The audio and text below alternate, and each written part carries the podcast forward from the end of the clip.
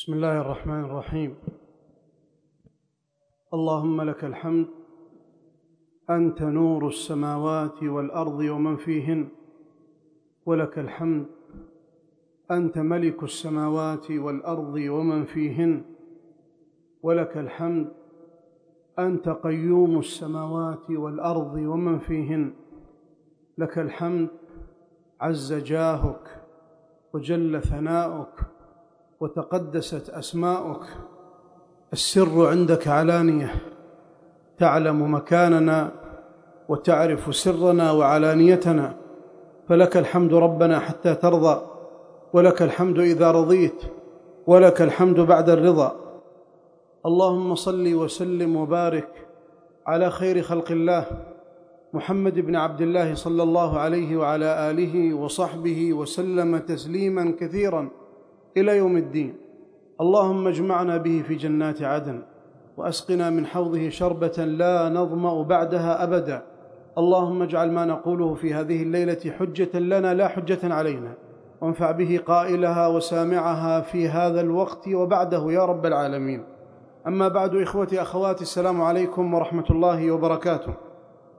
وأسعد الله أوقاتكم بكل خير.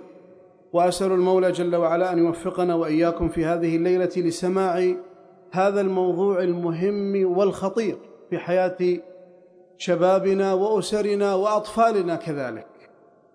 أيها الأحبة يصاب الإبن بداء ظاهر كقطع في اصبعه أو نحو ذلك فتستنفر الأسرة كلها جهدها في علاج هذا الصبي والذهاب به المستشفى وإذا كان الأمر متعسرا في داخل الدولة بادر الناس أو بادر الوالدان للذهاب به إلى مكان متخصص في مستشفى في إحدى بلاد الدنيا من أجل علاجه من مرض ظاهر. يؤجر فيه على كل شيء حتى الشوكه يشاكها كما قال النبي صلى الله عليه وسلم. إلا أن ثمة شيء أيها الأحبة يسري في نفس الطفل دون أن نشعر به. ولكنه يفتك به على مر الزمان يغير قناعاته في الداخل فيصبح هذا الصبي بين فترة وأخرى يتشوه في الداخل. ولا يعرف الوالدان هذا الأمر حتى إذا كبر بدأت جملة من المظاهر تظهر عليه سواء في سلوكيات ظاهرة على شخصه من مظاهر تقليد وتشبه ونحو ذلك أو في أشياء في الداخل قد لا تظهر إلا في ضمن مواقف معينة يتخذ عندئذ فيها كلاما يستحيا من ذكره يتعلق بجانب العقائد وغيرها.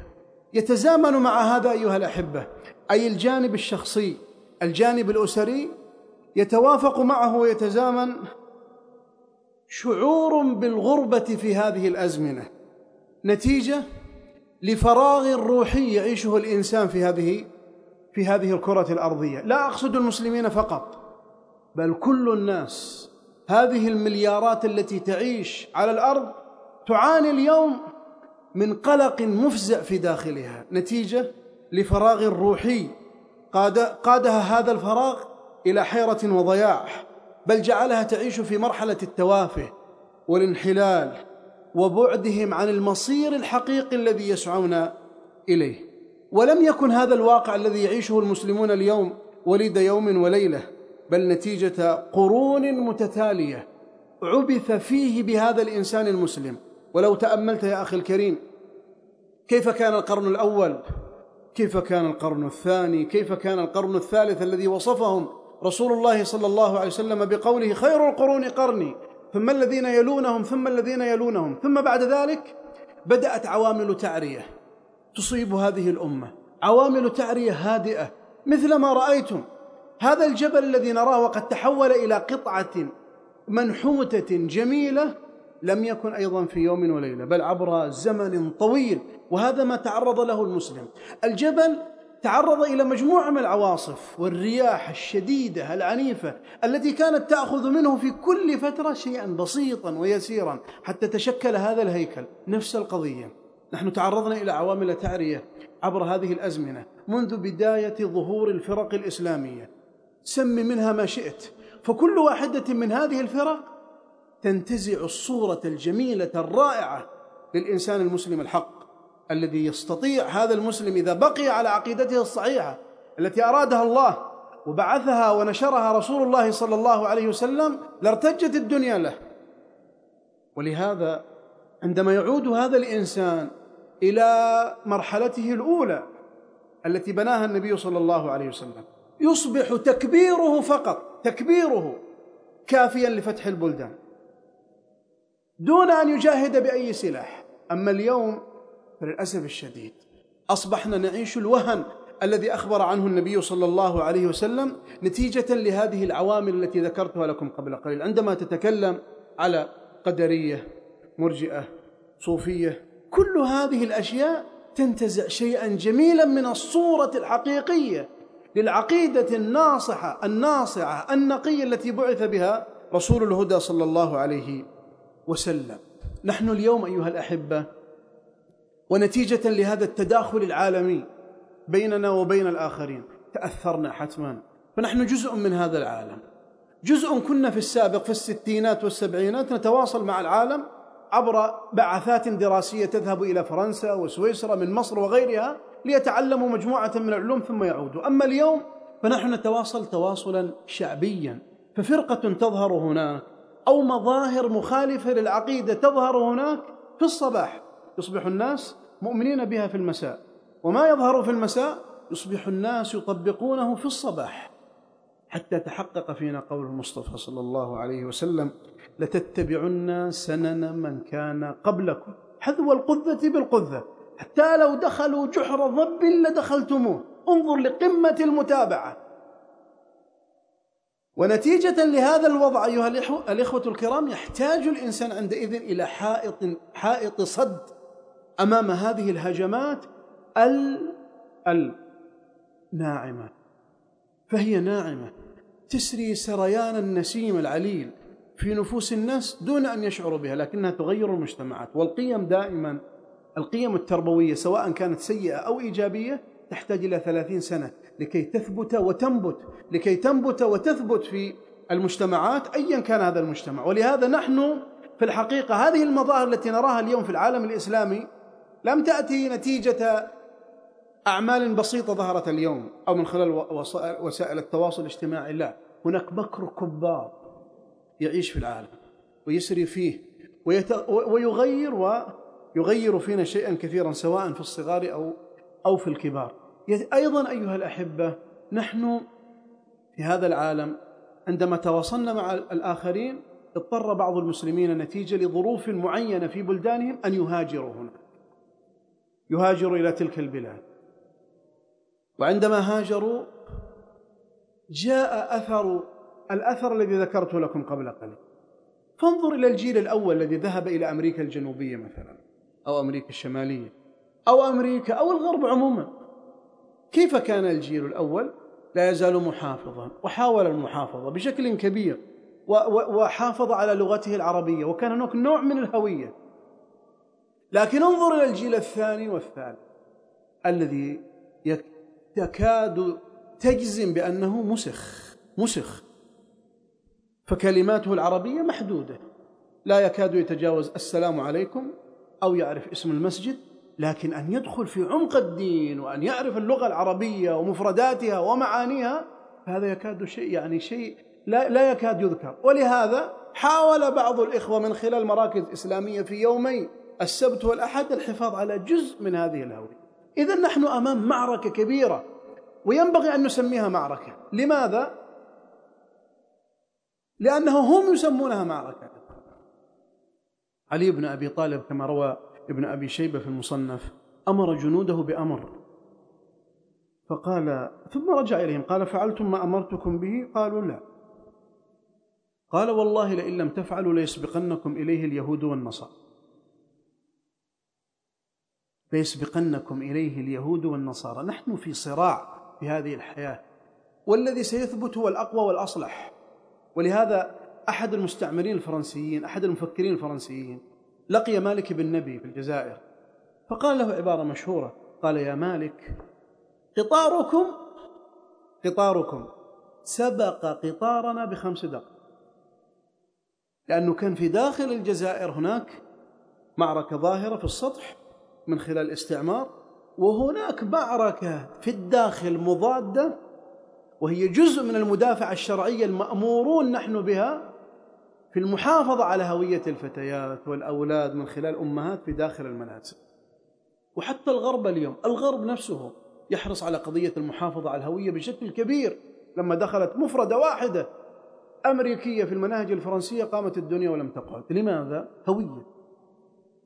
وفي أمريكا في في عمق أمريكا تجد هناك بعض الجماعات التي لا تزال محافظة على على عقيدتها البعيدة عن ما يدعيه كثير من الناس في كنائسهم وغير ذلك. كل هذا يدلنا أيها الإخوة على أن المحافظة على الهوية أن بناء العقيدة أن الاهتمام بهذا الأمر أمر ديني وشرعي كما سنلاحظ إن شاء الله. ثمة أمر آخر أيها الأحبة الكرام وهو الانحراف الخطير في العقيدة في هذه الأزمة. لقد أصبحت الأضرحة اليوم في العالم الإسلامي بالآلاف وأصبح الإنسان إن نزلت به حاجة ذهب إلى قبر لا يعرف من, من الذي بداخله أو قد يعرف وقد يكون إنسانا صالحا إلا أنه لا يجوز بل من الشرك الأكبر أن يذهب الإنسان ويطلب حاجته من عاجز من ضعيف لا يملك لنفسه شيئا. ولو كنت أعلم الغيب استكثرت من الخير وما مسني السوء. إن أنا إلا نذير وبشير لقوم يؤمنون. إذا الانحراف اليوم في العقيدة العودة إلى الوثنية وتقديس القبور والأولياء. بل يا أيها الأحبة نجد هناك تساهل ليس فقط في جانب الشرك أحيانا قد تنفر النفوس من الشرك. وأن تلتجئ إلى رجل ضعيف إلى عبد ضعيف. لكن نجد أن المسلمين يقعون اليوم في الكبائر. والكبائر أيها الأحبة كبيرة من كبائر الذنوب. أحد الأسباب التي تجعل هذا الأمر منتشرا في صفوف المسلمين هو الضعف العقدي. لأن لدينا مشكلة نحن في مجتمعاتنا المسلمة أو في مناقشتنا أو تحليلنا لقضايانا التربوية. عندما تظهر إشكالات على السطح الغالب الغالب أننا نغرق بشكل عجيب من خلال المؤتمرات والندوات والبحوث واللقاءات التلفزيونية وغيرها في معالجة الظواهر. وننسى السبب الحقيقي. فعندما نأتي للتدخين مثلا معصية من المعاصي المعاكسة مشاهدة الأفلام المحرمة وقس على هذا أنواعا منوعة. ونأتي ونضع شريط مثلا أو محاضرة أو نحو ذلك في هذه الظاهرة. وهذا حسن لكن الأحسن منه والأفضل هو أن ننظر لماذا وقع هذا الإنسان في هذه المعصية أحد الأسباب الجوهرية في هذا الموضوع هو أن الإنسان يقع في المعصية لضعف معرفته بربه جل وعلا. فلو كان الإيمان قويا تزلزلت كل المعاصي على جدار الإيمان. ولكن عندما يضعف الإيمان لا شك أن هذه المعاصي تأتي زرافات ووحدانا للدخول إلى قلبه ثم الفتك به. ولهذا النبي صلى الله عليه وسلم يقول تعرض الفتن على القلوب عودا عودا واحدة تلو الأخرى. فأيما قلب أشربها نكتت فيه نكتة سوداء حتى يصبح أسودا مربادا كالكوز مجخيا لا يعرف معروفا ولا ينكر منكرا. لأن المشكلة أيها الأحبة ليس في المعصية. المجتمعات نحن مجتمعاتنا اليوم تجاوزت المعصية. نحن وقعنا في أمر خطير كما قال أحد السلف. قال والله ما الذنب أخشى عليكم عن المعاصي؟ ولكن أخشى أن تألفوها. الآن وصلنا إلى مرحلة إلف. لو اسمحوا لي على هذا المثال لو خرج إنسان في مكان ما ورأى منكرا معينا لم يره أبدا في حياته ستجد أنه في نوع من الاشمئزاز صحيح؟ لكن لاحظوا ماذا يذكر القرآن لنا؟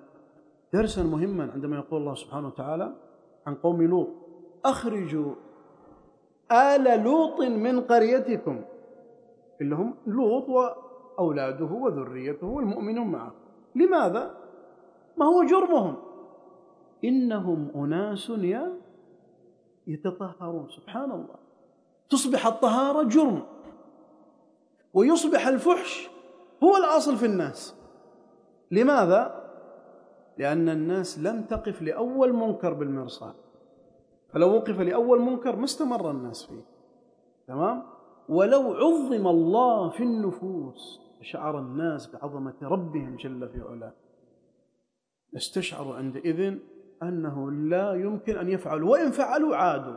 ولهذا يحيى بن معاذ الرازي يقول عبارة جميلة نحتاج أن ننتبه لها أن نقلبها على جانب المعصية لكن ننظر إلى جانب الطاعة.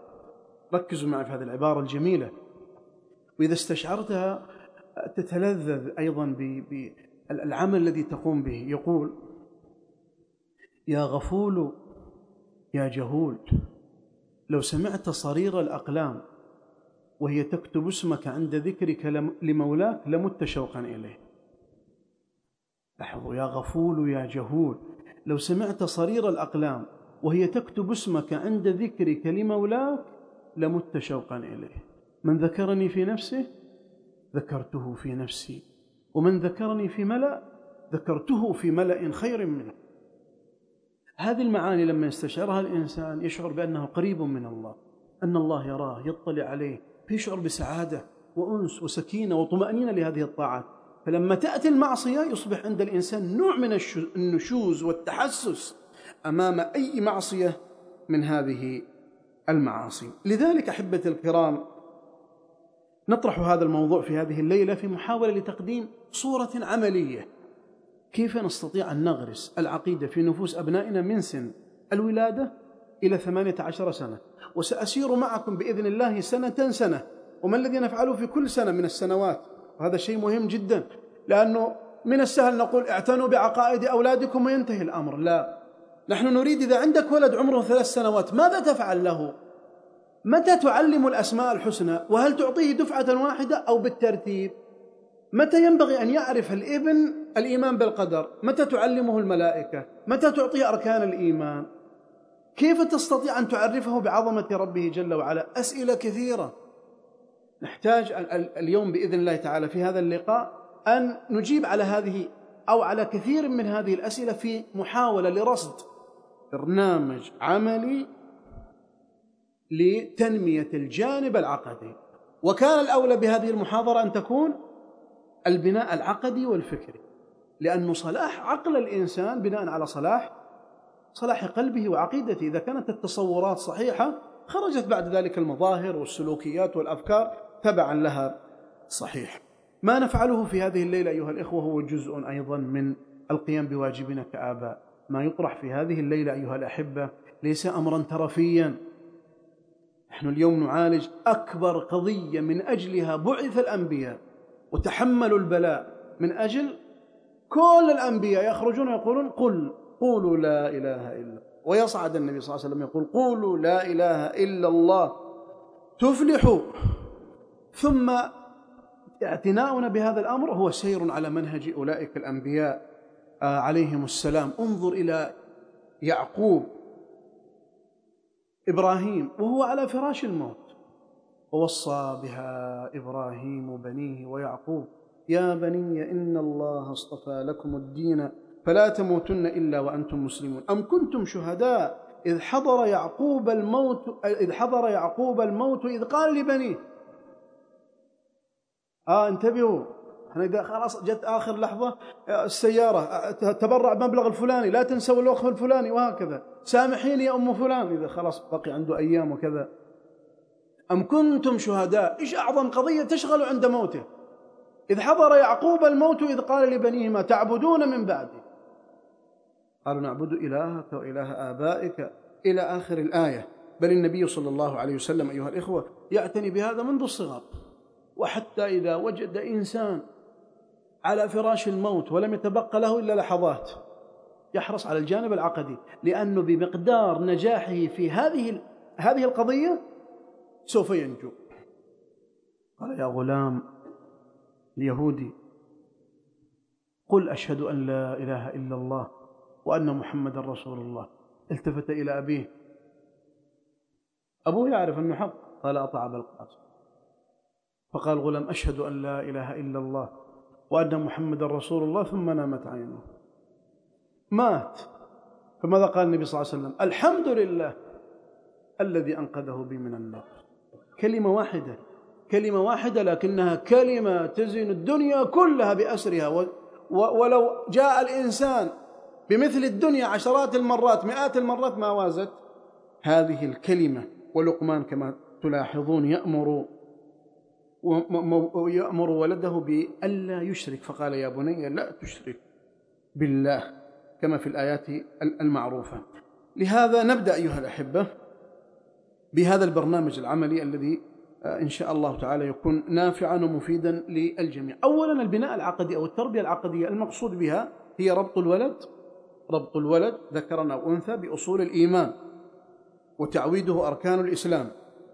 وتعليمه مبادئ الشريعة الإسلامية وتوجيه سلوكهم على أساس القيم والمبادئ والمثل الأخلاقية التي تستمد من الإيمان بالله وملائكته إلى آخر أركان الإيمان الستة. إذن نحن اليوم سنحاول أن نرصد برنامجا عمليا لتوثيق الولد بأصول الإيمان وتعويده أركان الإسلام وتعليمه مبادئ الشريعة الإسلامية. وستلاحظون أن أن أننا سنتدرج بإذن الله تعالى. حتى إذا نجحنا في هذا المشروع سوف تسهل عليه العبادات تصبح قضية الصلاة يصليها ويشعر لها بلذة وليس يأتون بدون وضوء. تمام؟ ثم يصلونها ليس كنقر الغراب. هي الآن هذا الطائر الذي يتحرك في الدقيقة مئات المرات نفس الصلاة لا يتلذذ بها مطلقا. الطفل الذي سنتحدث عنه أو الولد من, من حين ولادته إلى أن إلى أن يبلغ. المرحلة الأولى التي يحرص فيها الإنسان على صلاح ولده قبل الولادة هي اختيار أم صالحة ودعك من بعض الأوهام التي تقول اليوم نختار امرأة أهم شيء جميلة وعندها مال وأبوها غني على وشك. يعني عمره 75 80 المقبرة. معنا بيخرج شيء إن شاء الله مبلغ ضخم. فيفكرون فقط في الأمور الدنيوية وينسون الدين. ولهذا النبي صلى الله عليه وسلم قال فاظفر بذات الدين تربت يداك. تكوين الأسرة المسلمة التي تعينه بحيث لو خرج من هذه الدنيا هناك امرأة أخرى تكمل المسيرة. أحد الزملاء رحمة الله عليه تزوج ودخل بأهله. وفي الصباح ذهب لشراء فطور لهم صار عليه حادث وتوفي فيه. وحملت زوجته وأنجبت ولدا الآن ولد صالح. لماذا؟ لأنه أحسن اختيار الأم. الله عز وجل يقول ولا تنكحوا المشركات حتى يؤمن. ولا أمة مؤمنة خير من مشركة ولو أعجبتكم. سافر إنسان ابتعاث قالوا خوفا من الفتنة ثم وهذه الفتنة تأتي التي هي الشرك أعظم من هذه الفتن كلها. ثم يتزوج هذه المرأة ثم تنجب له أولادا وفي الآخر يحملون اسمه لكنهم على غير غير دينه والله المستعان. إذا أحبتي الكرام نحتاج في هذه المرحلة أن يحسن الإنسان اختيار زوجته فإذا أحسن هذا الاختيار يحرص على الأدعية التي تجنب هذا كله قبل أن يلد الولد. قال النبي صلى الله عليه وسلم لو أن أحدكم إذا أراد أن يأتي أهله قال بسم الله اللهم جنبنا الشيطان وجنب الشيطان ما رزقتنا فإنه إن يقدر بينهما ولد في ذلك لم يضره يضره شيطان أبدا. يا جماعة هذا كلام رسول الله صلى الله عليه وسلم. نحتاج أن نحرص على هذه الأدعية. اللهم جنبنا الشيطان وجنب الشيطان ما رزقتنا. أيضا الدعاء أن يرزقهم الله عز وجل ولدا صالحا. ثم الأمر المهم الذي ذكرته في أثناء الحديث هو أن نشعر بأننا نحن المسؤولون بين يدي الله عن هذا الأمر. كآباء وأمهات. تقول ابن القيم فمن أهمل تعليم ولده ما ينفعه وتركه سدى وقد أساء إليه غاية الإساءة. وأكثر الأولاد إنما جاء فسادهم من قبل ترك الآباء لهم وإهمالهم لهم وتركه تعليمهم فرائض الدين وسننه. فأضاعوها صغارا فلم ينتفعوا بأنفسهم ولم ينفعوا آباءهم كبارا. كما عاتب بعضهم بعضهم ولده على العقوق. فقال يا أبتي إنك عققتني صغيرا فعققتك كبيرا. وأضعتني وليدا فأضعتك شيخا.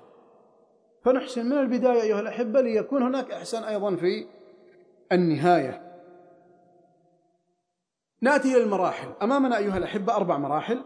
المرحلة الأولى من الولادة إلى نهاية مدة الرضاع المرحلة الثانية من سن الثالثة إلى السابعة المرحلة الرابعة الثالثة من السابعة إلى العاشرة والمرحله الرابعة من العاشرة إلى البلوغ. في المرحلة الأولى أيها الأحبة نحتاج إلى الأشياء التالية. أقصد منذ ولادة الصبي إلى نهاية مدة الرضاع. هذه المرحلة يمكن أن نسميها إيقاظ فطرة الوليدة الإيمانية وتحصينها وهي فترة تحصين لأن هذا ابن لا يستقل بنفسه. ولهذا ستلاحظ أن الواجب أكثر الواجب هو عليك أنت كأب. فتحصينه من الشيطان الذي الذي يتربص به. والشيطان هو العدو الأول ليس فقط للبالغين حتى الأطفال الصغار. يقول النبي صلى الله عليه وسلم ما من مولود يولد إلا والشيطان يمسه حين يولد فيستهل صارخا من مس الشيطان إياه إلا مريم وابنها قال أبو هريرة راوي الحديث اقرأوا إن شئتم وإني أعيذها بك وذريتها من الشيطان الرجيم. اذا الشيطان يحرص على أولادك لإفساد فطرهم ولو منذ الصغر. لذلك النبي صلى الله عليه وسلم قال العبارة أو قال الحديث المشهور ما من مولود إلا ويولد على الفطرة فأبواه. الآن قضية أب وأم يهودانه أو يمجسانه. ولاحظوا العلماء يقولون الزيادة في المبنى زيادة في المعنى. يعني فيه ممارسة عملية لتغيير هذا الولد إلى الجانب الأسوأ. الأمر الثاني لتحقيق الإيقاظ والتحصين يتبع التوجيهات النبوية الحكيمة. أولا التأذين في أذن الولد اليمنى والإقامة في اليسرى وإن كان فيه حديث ضعيف إلا أنه يمكن أن يستأنس بكثرة طرقه في القيام به. وهذه أول لاحظ الآن نزل من بطن أمه ووضع في داخل هذه الغرفة في داخل المستشفى. أول شحنة إيمانية تملأ جوانب الطفل هي الأذان توقظ فطرته وتسري أيضا في جسده. وتوحي له في داخله بأنه لم يخلق إلا ليحقق مع معاني تلك الكلمات الخالدات. عن أبي رافع القبطي مولى رسول الله صلى الله عليه وسلم قال رأيت رسول الله صلى الله عليه وسلم أذن في أذن الحسن بن علي حين ولدته فاطمة بالصلاة. رواه أبو داود والترمذي وقال حديث حسن صحيح. وجاء في رواية عند عن ابن عباس عند البيهقي في الشعب وابن السني في عمل يوم والليله بذكر الأذان والإقامة وفي أسانيدها ضعف يقول ابن القيم لما علق على هذا الحديث لاحظ ماذا قال؟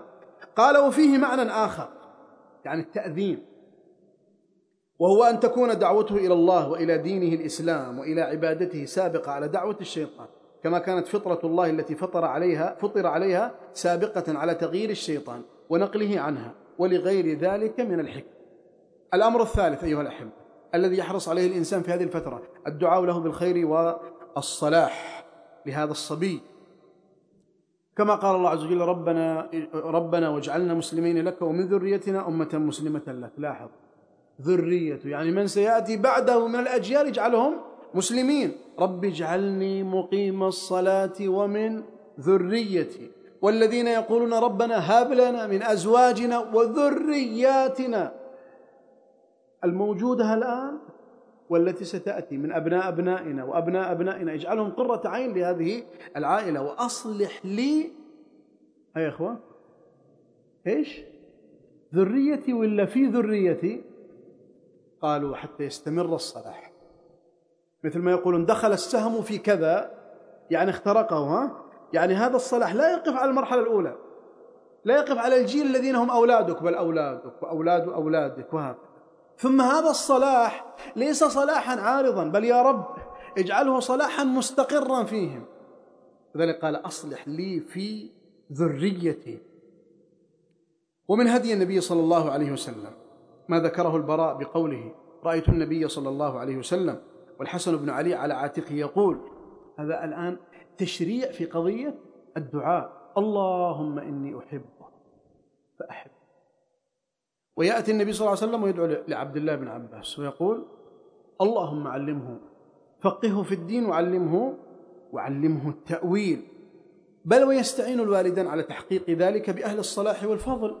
عن أبي موسى رضي الله عنه قال ولد لي غلام فأتيت به النبي صلى الله عليه وسلم فسماه إبراهيم وحنكه بتمرة ودعا له بالبركة ودفعه إليه. خرجه الشق لاحظوا سماه والحديث الشاهد فيه ودعا له بالبركة. لعل دعوة تفتح لها أبواب السماء تكون سببا لصلاح هذا الابن. من رجل تقي صالح نقي يخاف الله تعالى. من الأشياء التي يحرص عليها في هذه الفترة النسك عنه أي ذبح العقيقة. فقد سن النبي صلى الله عليه وسلم العقيقة في اليوم السابع العقيقة في اليوم السابع. فقال مع الغلام عقيقة فأهريقوا عنه دما وأميطوا عنه الأذى. يقول ابن القيم لاحظوا يقول وفي العقيقة سر بديع. قضية ما هي ذبح؟ وإهراق دم وينتهي لا. قال وفيها سر بديع موروث عن فداء إسماعيل بالكبش الذي ذبح عنه. وفداه الله به وصار سنة في أولاده بعده أن يفدى أن يفدى أحدهم عند ولادته بذبح. ولا يستنكر أن يكون هذا حرزا له من ضرر الشيطان. ولهذا انتبهوا معي أيها الآباء أيتها الأمهات اسمعوا لكلام القيم. قال ولهذا قل من يترك أبواه العقيقة عنه إلا وهو في تخبيط من الشيطان وأسرار الشرع أعظم من هذا من الأشياء أيضا التصدق بزنة شعره فضة أو ذهبا فيستحب حلق رأس الصبي في اليوم السابع وتصدق بوزن شعره كما فعلت فاطمة بشعر الحسن والحسين وكذلك فعلت زينب وأم كلثوم فتصدقوا بزنة ذلك فضة. ولا يخفى أثر الصدقة في دفع البلاء ورفعه. من الأشياء هنا أيضا التي ينتبه لها. إذا وصل إلى الثانية ودخل بعد ذلك في الثالثة وإن كان نحن في آخر الثانية الآن إذا بدأ لسانه ينطق فليفتح عليه بكلمة التوحيد. يسمعها ويسمع أهل البيت يقول أشهد أن لا إله إلا الله. لا إله إلا الله. وحده لا شريك له. الله أكبر. وهكذا من العبارات. فقد روي أن النبي صلى الله عليه وسلم قال افتحوا على صبيانكم أول كلمة بلا إله إلا الله ولقنوهم عند الموت لا إله إلا الله. خرجه البيهقي في الشعب والحاكم في إسناده ضعف. وعن إبراهيم النخعي قال كانوا يستحبون أول ما يفصح أن يعلموه لا إله إلا الله فيكون ذلك أول ما يتكلم به. تلاحظون الآن أطفالنا يعني أول ما يبدأ يتكلم تسمع عبارات عجيبة من السب والشتم ونحو ذلك. لماذا؟ لأنه لم يسمع في داخل المنزل مثل هذه العبارات. فهو إما في مشاهدة التلفزيون أو جلوس مع مجموعة من أقرانه الصغار ونحو ذلك. أين دور الأب؟ أين دور الأم؟ أين سماعه لهذه العبارات النقية؟ ولهذا قال ابن القيم فإذا كان وقت نطقهم فليلقنوا لا إله إلا الله محمد رسول الله وليكن أول ما يقرأ مسامعهم يقرأ مسامعهم معرفة الله سبحانه. قال لاحظوا هذه لفتة جميلة من ابن القيم. ولهذا كان أحب الأسماء إلى الله عبد الله وعبد الرحمن بحيث إذا دعي الطفل وعقل إذا وعى الطفل وعقل على أنه عبد لله وأن الله سيده وموته فنحتاج أيضا هذه الأسماء أن تكون موجودة في داخل المنزل يشعر الابن فيها بشيء. يعني آه، من العبودية لله. روى عبد الرزاق في مصنفه عن عبد الكريم بن أبي أمية قال كان رسول الله صلى الله عليه وسلم يعل يعلم الغلام من بني هاشم إذا أفصح أن يقول الحمد لله الذي لم يتخذ ولدا ولم يكن له شريك في الملك ولم يكن له ولم يكن له ولي من الذل وكبره كبيرا وأم سليم الرميصاء أم أنس بن مالك أسلمت وكان أنس طفلا. لم يفطن بعد. فجعلت تلقن أنس وتقول قل لا إله إلا الله. قل أشهد أن محمدا رسول الله. ولا يزال صغير. ففعل.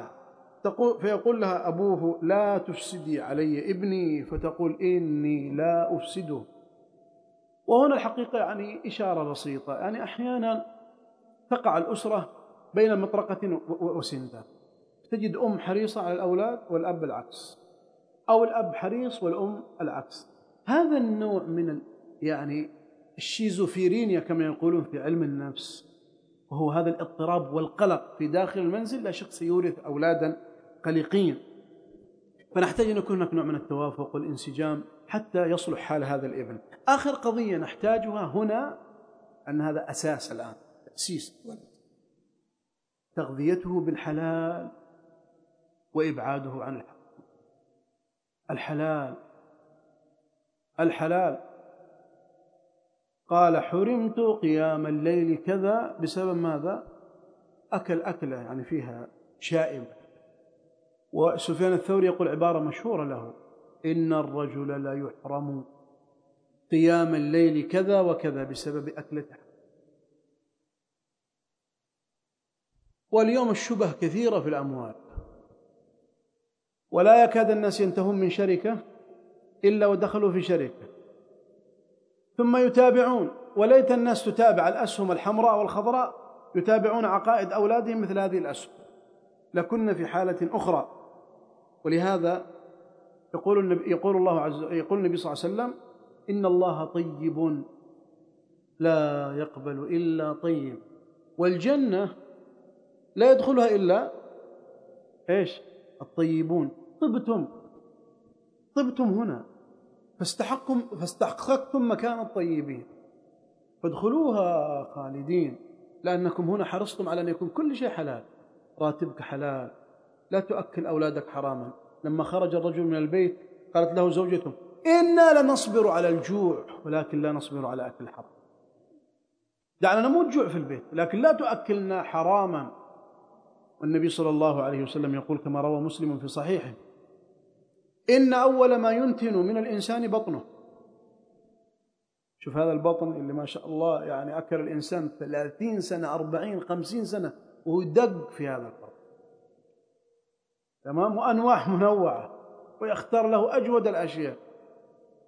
بعد ثلاثة أيام ينفجر في القبر ينفجر. قال فإذا استطاع أحدكم ألا يدخل في جوفه إلا حلالا فليفعل. الحلال أيها الإخوة. الوظائف تسامح فيها أحيانا.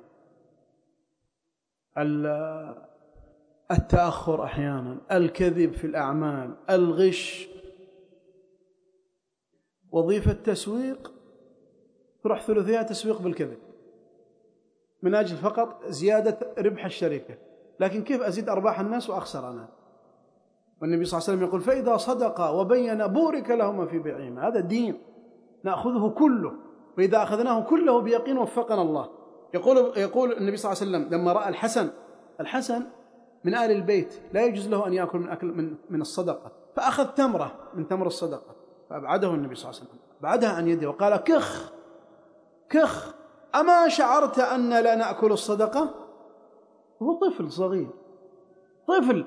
لكن هذه خلاص آل البيت هؤلاء آه يعني نفوسهم أجسادهم طاهرة وكل كل الناس ينبغي أن يكون على هذا هذا النسق.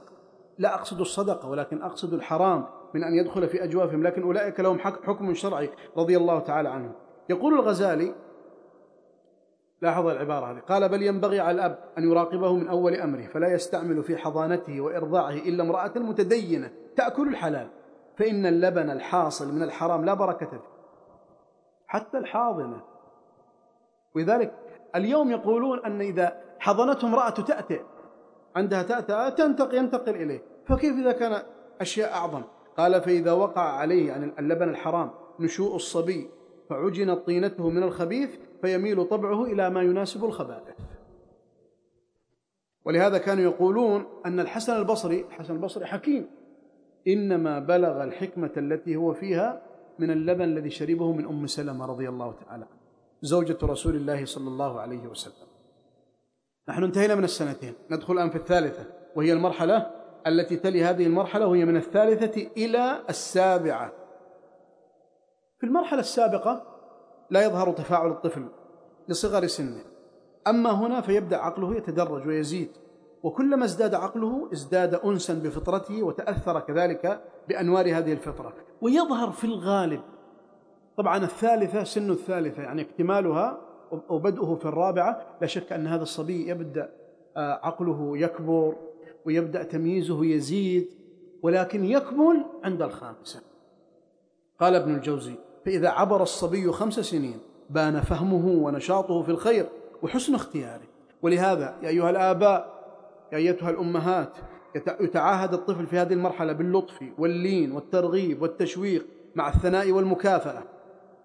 وإلا العتاب الجميل في بعض الأحيان. هذه المرحلة ليست مرحلة عنف. ولهذا لم يأتي الضرب في هذه المرحلة. يتصل بعض الإخوة يقول يا أخي عندي ولد عنيد عمره أربع سنوات ما ترك شيء في المنزل. ويضرب أخواته ويقطع الستائر ونحو ذلك وضربته اليوم ضربا مبرحا. إيش رأيكم؟ لو كنت أملك سلطة لضربت الأب ضربا مبرحا. لأن هذا يضر بالولد. لكن هو تفريغ وتنفيس. هو يحتاج الآن الاحتضان الاحتواء إلى رحمة كما كان يفعل النبي صلى الله عليه وسلم في هذه السن. وينبغي للوالدين الاعتناء بالأمور التالية في هذه المرحلة. الأول تقديم الفطرة الإيمانية في قالب ذهني مناسب بواسطة الحس. كيف؟ نعم الله على العباد كثيرة ظاهرة وباطنة. لا تعد ولا تحصى. وقد جبلت القلوب على حب من أحسن إليها. ليس كذلك؟ وهذا أيها الأحبة يأتي حتى عند الصبي. لكن الصبي لا يفهم المعاني يفهم المحسوسات. الشيء الذي له جرم. فينبه يقال له من من؟ لاحظوا معي ها؟ من أعطانا هذا الطعام؟ إيش الإجابة؟ سيقول هو الله. من أعطانا هذا الشراب؟ الله. اللباس الذي نلبسه من أعطانا؟ كل أشياء محسوسة صح؟ البيت الذي نسكنه من الذي أعطانا إياه؟ الله. أمه التي تحضنه فمه الذي يأكل به عينه التي يرى بها يده التي يستعملها رجله التي يمشي بها جسمه كله نعمة من نعم الله عز وجل. فينبه على في هذه المرحلة إلى هذه القضية. فيرى الإبن أباه بين فترة أخرى يسأل هذا السؤال. أنت قد ترى أن هذا الأمر عادي لكنه يؤثر في الصبي تأثير كبير في هذه المرحلة وينبه أيضا على أن الله خلقه وخلق أباه وأمه وخلق الناس جميعا في هذه الصورة الجميلة ثم بعد ذلك نقول طيب ما دام خلقنا هو وأعطانا هذا الطعام والشراب ماذا ينبغي أن نفعل؟ نقول دائما الحمد لله فقط الحمد لله. الأمر الذي يليه في هذه الفترة سن الخامسة يحب الطفل التقليد ومتابعة والديه فيقلدهما إذا صلى ويرفع ويرفع يديه بالدعاء إذا دعوا وينصت لتلاوتهما القرآن إذا تلوا ويسمي على الطعام إذا سمي ويحمد أيضا إذا حمد. ولهذا يا أيها الآباء إذا وصلت أعمار أولادكم هذه المرحلة وقبلها حتى ليكون الأب والأم قدوة في المنزل. ذكرنا مثالا سابقا ونعيده. أحيانا الأسرة على مائدة الطعام. أسرة مسلمة مسلمة. يتغدون. غدا الجمعة. انتهيتم من صلاة الجمعة ورجعتم من المنزل الغداء جاهز اجتمعت الأسرة كلها بالكامل. فجأة على الطعام يعطس واحد. والناس مشغولة في الدق. طيب في في تشميت هنا صح؟ في سنة. هنا يظهر يظهر أثر الأسرة الملتزمة.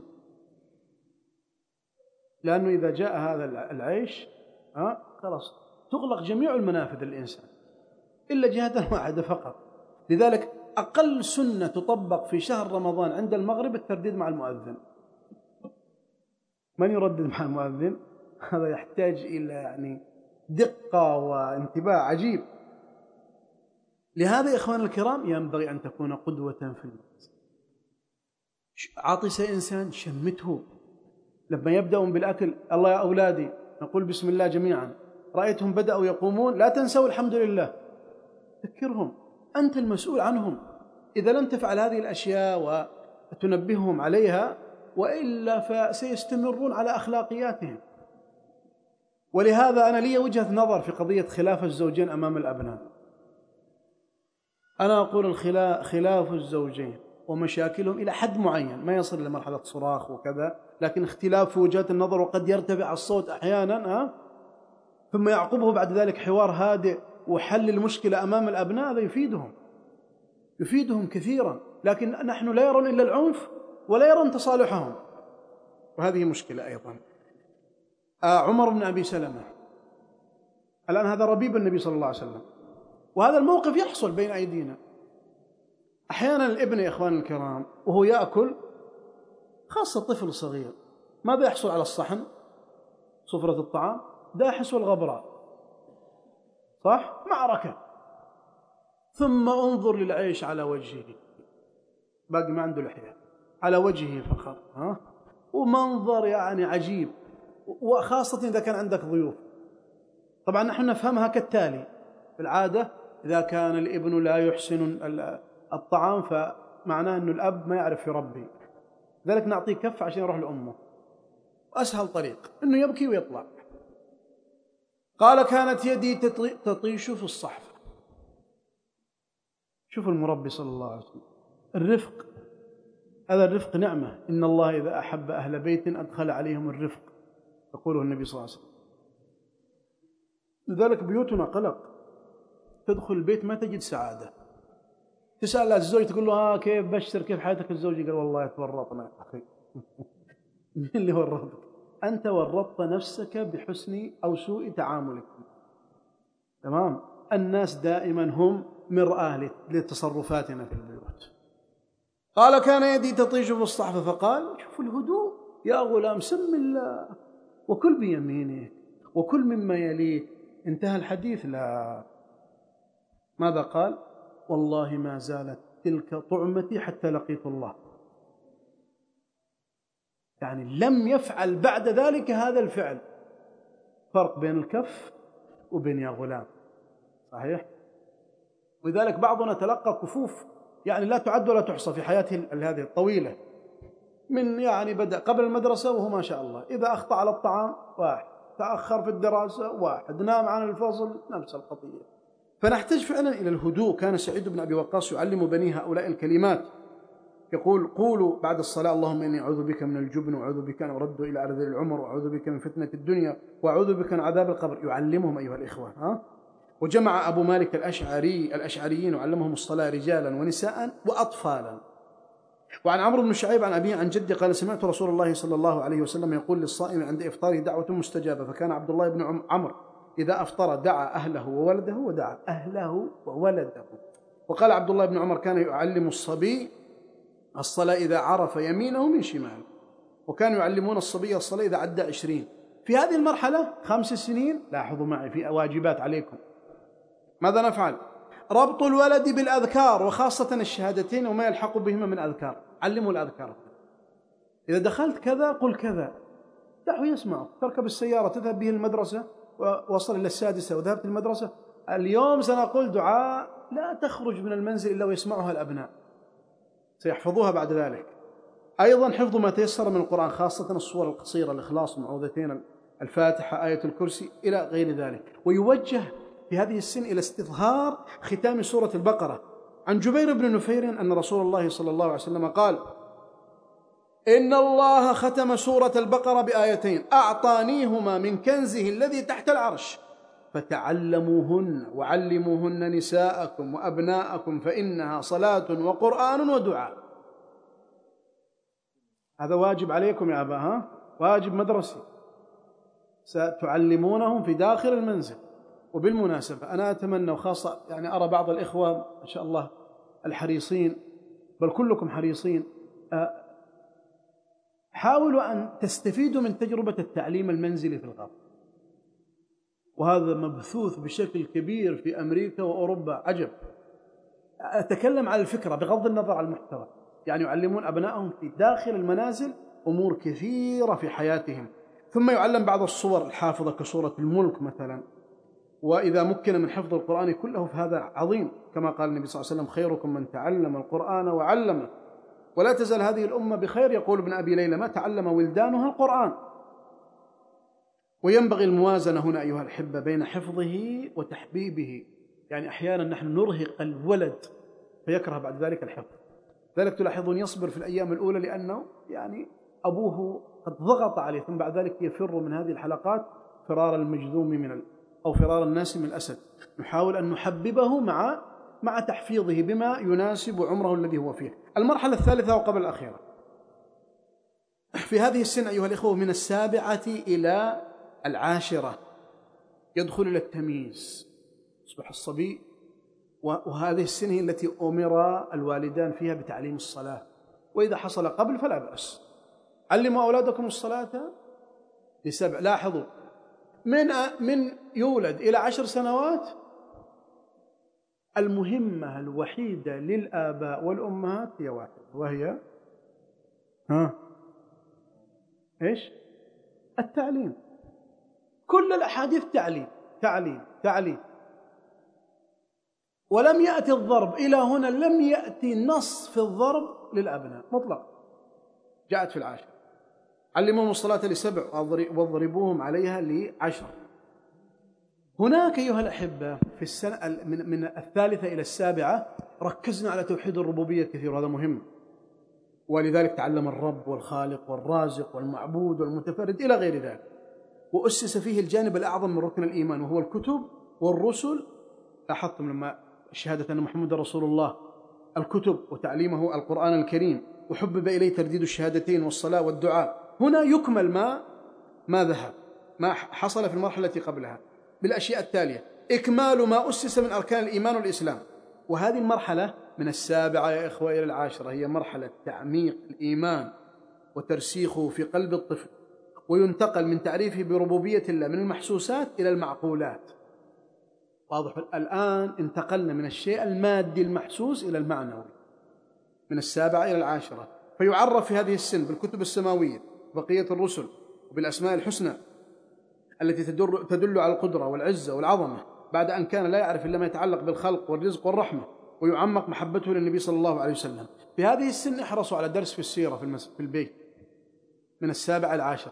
خذوا أشرطة كاسيتات موجودة في النت بشكل كبير ضعوها على رأس على أذن الصبي قبل أن ينام. عشر دقائق ربع ساعة يسمع فيها سيرة النبي صلى الله عليه وسلم. درس في السيرة أيضا للأبناء.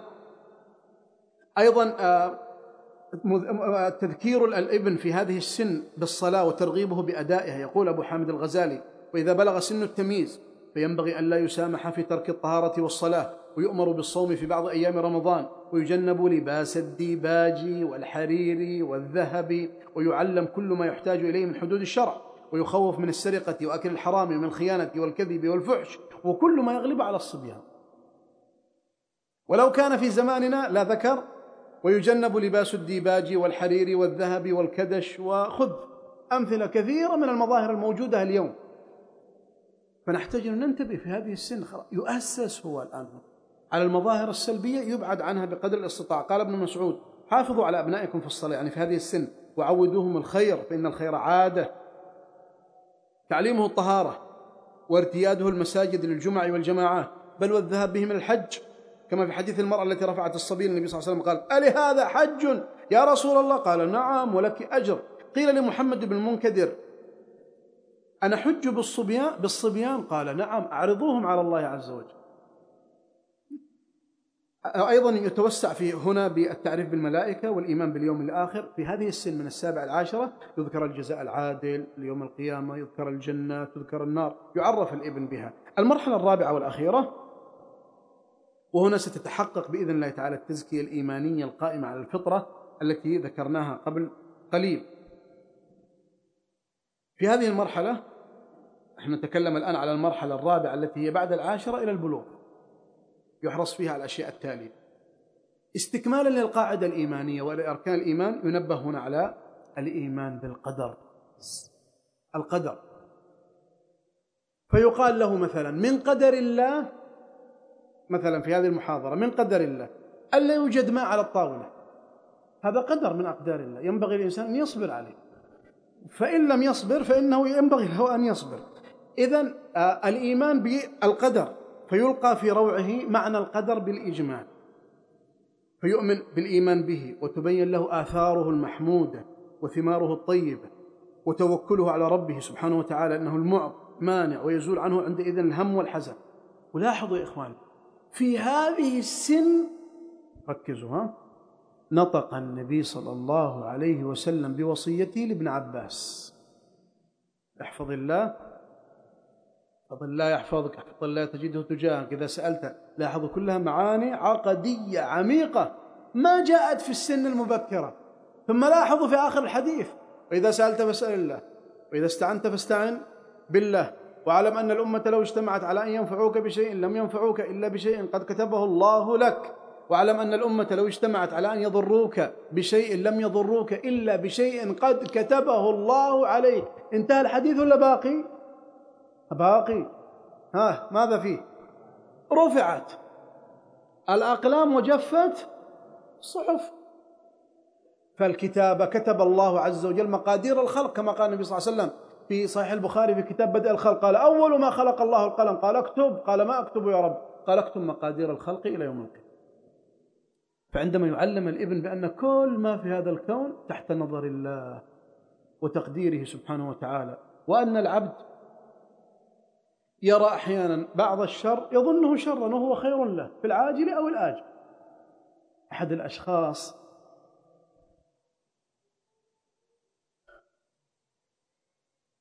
مصمم انترنت في شركة من الشركات. ذهب في إحدى الأيام إلى الشركة مستعجلا وكان متأخر. وركن السيارة في موقف غلط. في ظل شح المواقف في أماكن كثيرة. فدخل إلى الشركة جلس على المكتب يرتب أوراقه وإذا بظرف. يفتح الظرف إذا فيه خطاب فصل من العمل له. تصوروا مع الصباح الباكر فصل. ألم صحيح؟ نحن بشر في الأخير لكن لأننا نشعر بأن ما أصابك لم يكن لي يخطئك وما أخطأك لم يكن ليصيبك. كل هذا بتقدير الخالق جل في علاه. فخرج حزينا من الشركة. لما خرج يريد يركب سيارته إذا بالسيارة أخذها المرور بسبب أنها في موقف غلط. هذه المصيبة الثانية. أخذ سيارة تاكسي. في الطريق كان مهموم وحزين ولا يتكلم مع صاحب الأجرة. فبدأ صاحب السيارة يحادثه ما الذي أصابك؟ وكذا فأخبره بالقصة. فقال قبل قليل ركب معي مدير شركة يبحث عن مصمم مواقع وأعطاني كرت وهذا كرته يتصل ويجد وظيفة أحسن من الأولى. من الذي أركب هذا الرجل في السيارة؟ من؟ الله. رجع إلى المنزل وهو لا يزال مهموم لم يباشر وظيفته الثانية. وهو في البيت مسترخي إذا بيد ناعمة تحرك على يده يلتفت وإذا بها ابنته الصغيرة المغمى عليها من 98 يوم أفاقها الله في هذا اليوم هذه النعمة كم؟ الثانية صح؟ استرخى على الأريكة وإذا بالجرس يدق من هذا الرجل الآن؟ يفتح وإذا أمامه رجل قال تعرفني؟ قال لا قال أنا منذ سنوات جئتك هنا وكنت فقيرا معدما. وأهديت لي بدلة. هذه البدلة نفسها ترى اللي ألبسها هي اللي أهديتها لي اليوم تلك الأيام.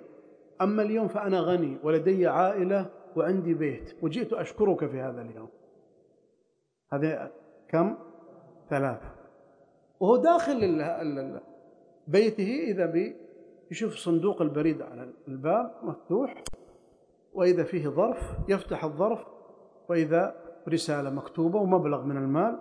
قد سرقت منك مبلغا قبل فترة من الزمن. أعيده لك اليوم وضعفه معه لعلك تسمح لي. هذا الرابع. صنع من هذا؟ فدائما يكن قلبك مليئا بحسن الظن بربك. فهو والله لا يريد إلا الخير لك. لكن نحن عقولنا أحيانا تقصر عن هذا الخير. أحد الإخوة سائق في القاهرة. مرض.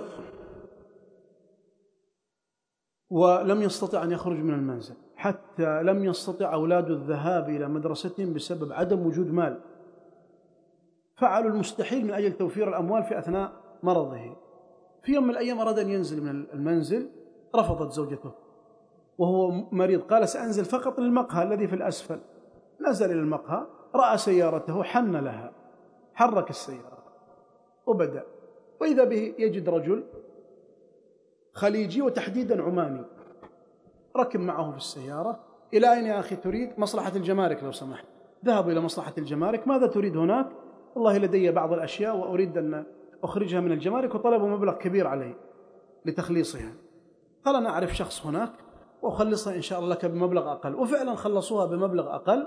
وكان المبلغ أصلا المطلوب في الأول فوق عشر ألف جنيه.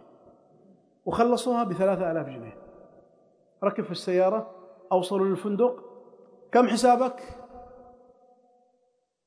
دائما إخواننا في مصر ها؟ اللي يجي منك به ها؟ ولا إذا بالمرة يعني الكرم زايد هذاك اليوم ما تخلي. طبعا ما تخلي يعني ادفع أكثر ها؟ بس أنت ما تفهموها كقول المرأة ما رأيت منك خيرا قط. يعني باغك تودينا عشان نشوف منك خيرا قط.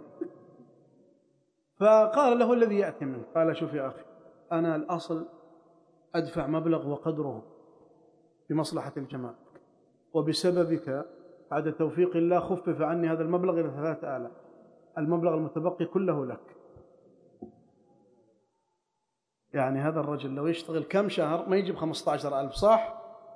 السنة كاملة ما يجد خمسة عشر ألف. من الذي سخر هذا؟ من الذي جعل الرجل ينزل في هذه اللحظة ويذهب يأخذ هذا الرجل؟ الله كل يوم هو في شأن. يغني ويفقر ويمرض ويصح ويعطي ويمنع جل في علاه. إذا نحتاج هنا أن ننبه على قضية القدر. يعلم الأسماء الحسنى المتعلقة بذلك المتعلقة بالقضاء والقدر كالقابض والباسط والخافض والرافع والمعز والمذل والمقدم والمؤخر والضار والنافع وهكذا. أيضا استشعار هنا يأتي الآن فترة تعليم مراقبة الله سبحانه وتعالى. هو قد علم وعظم فيه. الآن جاءت الفترة المهمة. كيف نعظم كيف نعلمه مراقبة الله سبحانه وتعالى؟ أولا لاحظوا ما هذا دائما يقوله الآباء والمربون لكن آه، نحتاج إلى نقاط عملية للتطبيق. إشعاره بأسماء الله تعالى الدالة على المراقبة كالسميع البصير الرقيب الشهيد العليم الخبير اللطيف. تصور الليلة ترجع لأولادك وتقول لهم تعالوا يا أولاد. قبل أن ننام نريد أن نقرأ هذه الآية التي قرأها الإمام في الصلاة. وعنده مفاتح الغيب لا يعلمها إلا هو. ويعلم ما في البر والبحر. البحر يا إخوان البر شيء ظاهر قد يراه الإنسان. وقد يعطى أشياء من الأدوات الموجودة اليوم ويرى مسافة طويلة. البحر الغواصات تصل إلى منطقة معينة. إذا نزلت بعد ذلك في الضغط تنفجر. الله يرى ما في داخل هذا البحر. جل في علاه. ويعلم ما في البر والبحر.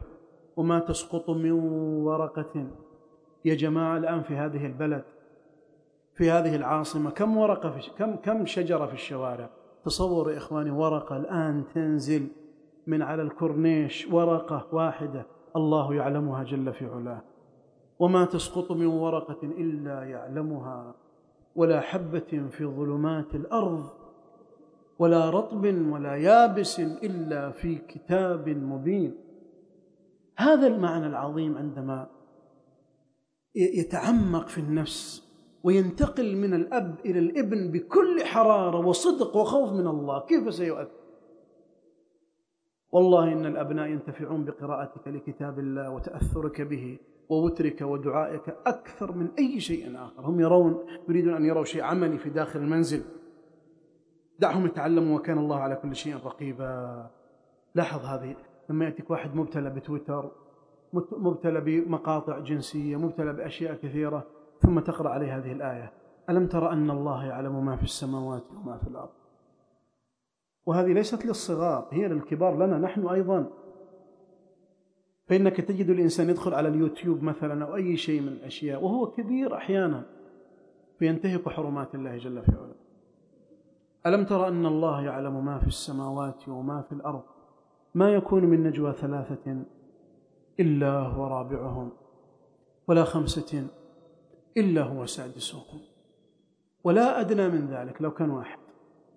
ولا أكثر. إلا هو معهم. ما تنتهي القضية هنا يا إخوة.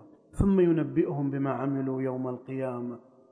إن الله بكل شيء عليم. يا أيها الأحبة لو أخذنا شخص من المجلس الآن عمره أربعين سنة خمسين سنة وقلنا له عندما كان عمرك خمسة وعشرين سنة في شهر محرم في اليوم الخامس منه ماذا فعلت؟ يعرف؟ نحن لا نعرف الأسبوع الماضي ماذا فعلنا؟ أحصاه الله ونسوه. والله على كل شيء شهيد. ما يلفظ من قول إلا لديه رقيب عتيد. هذه المعاني إذا تأصلت في نفوسنا ونقلناها لأبنائنا كم كم من الأثر ستأتي؟ الله عز وجل يقول يعلم خائنة الأعين. وما تخفي الصدور. إيش تخفي الصدور؟ قال ابن عباس في تفسيرها هو الشيء الذي لم تحدثك به نفسك بعد. طيب خائنة الأعين؟ قال هو الرجل يكون مع بين أصحابه فإذا مرت بهم امرأة نظر هل ينظرون إليه أم لا؟ فينظر إليها إذا كانوا غافلين. فإذا انتبهوا له غض بصره. يراقب من؟ البشر وليس وليس رب البشر. توسيع نطاق إيمانه بالملائكة وخاصة ما يتعلق بوظائف من هو موكل بحفظ أعمال الناس وكتابتها إلى غير ذلك. توسيع نطاق إيمانه باليوم الآخر في هذه الفترة. باستعراض مقدماته عن الحاشر والقابر والبرزاخ وأشراط الساعة وغيرها وعلامات الساعة والبعث والجنة والنار وهكذا يوسع له في هذا الأمر. سينفعه منفعة كبيرة من العاشرة إلى البلوغ. تصوروا أسرة فعلت هذا الفعل. أي إيمان سيقر في قلب الأبناء؟ لا يصل إذن عند هذه المرحلة أيها الإخوة إلا وقد مر على مبادئ العقيدة كاملة بحمد الله. وحبذ في هذه السن حفظ متن أو نظم فيحفظ مثلا نظم سلم الوصول. أبدأ بالحمد مصليا على أو إيش أولها؟ أبدأ بسم الله مستعينا راض به مدبرا. معينا والحمد لله كما هدانا إلى سبيل الحق واجتبانا. ثم قال سألت سألني إياه من لا بد لي من امتثال أمره الممتثل. هذا الصبي الشيخ حافظ رحمة الله عليه ألف هذا وهو ابن ثمانية عشر سنة وشرح النظم وهو عمره عشرين سنة لكن أسس صح وجد شيخا يرعاه. أيضا نحتاج في هذه الفترة ننتبه الآن جاء العقاب التأديبي في حال التقصير فمن لم ينفعه التأليف والترغيب والترهيب والإقناع يلجأ عندئذ إلى التأديب ولكن بالضرب غير المبر واضربوهم عليها لعشر والضرب هنا للتأديب. وليس للعداوة.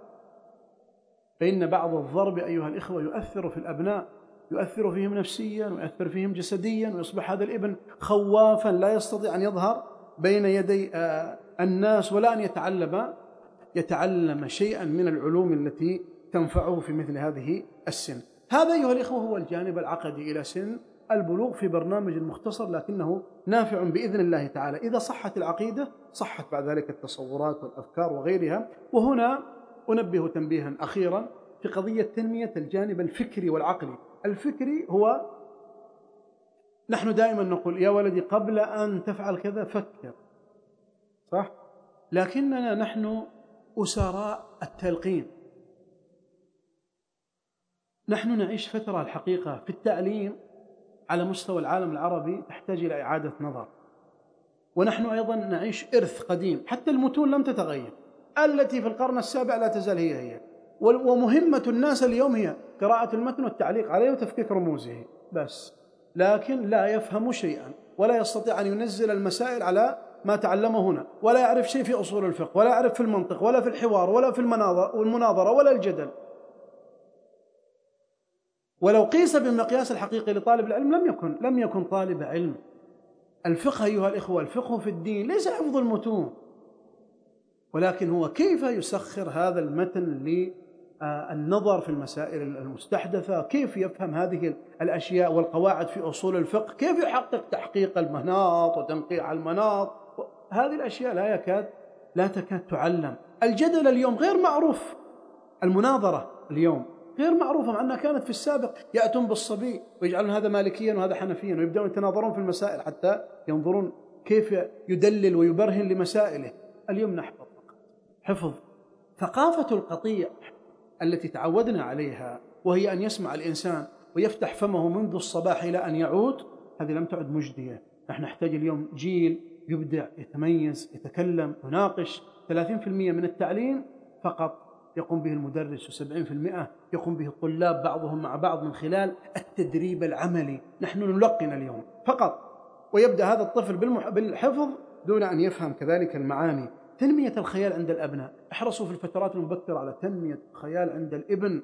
تنمية هذه القدرات خاصة في مرحلة خمس سنوات وما فما فوق. إذا وصل لمراحل متأخرة تعليمه مهارات التفكير الذهنية والتحليلية والاستنباطية. إلى غير ذلك عرضوا أولادكم للمشاكل.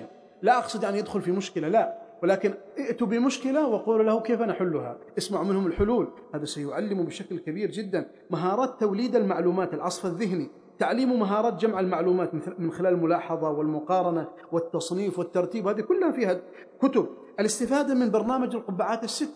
وتعليمه للأبناء سيفيدهم أيضا كثير بإذن الله. الخرائط الذهنية إذا وصل لمراحل 12 سنة علموا الخرائط الذهنية لأنه هذا سيفيده في العقل الجمعي بحيث يستحضر معلومات كثيرة في مكان واحد. تكوين وعي عام بواقعه حدثه عن عن واقع المسلمين وكيف يمكن أن يكون له رأي فيه.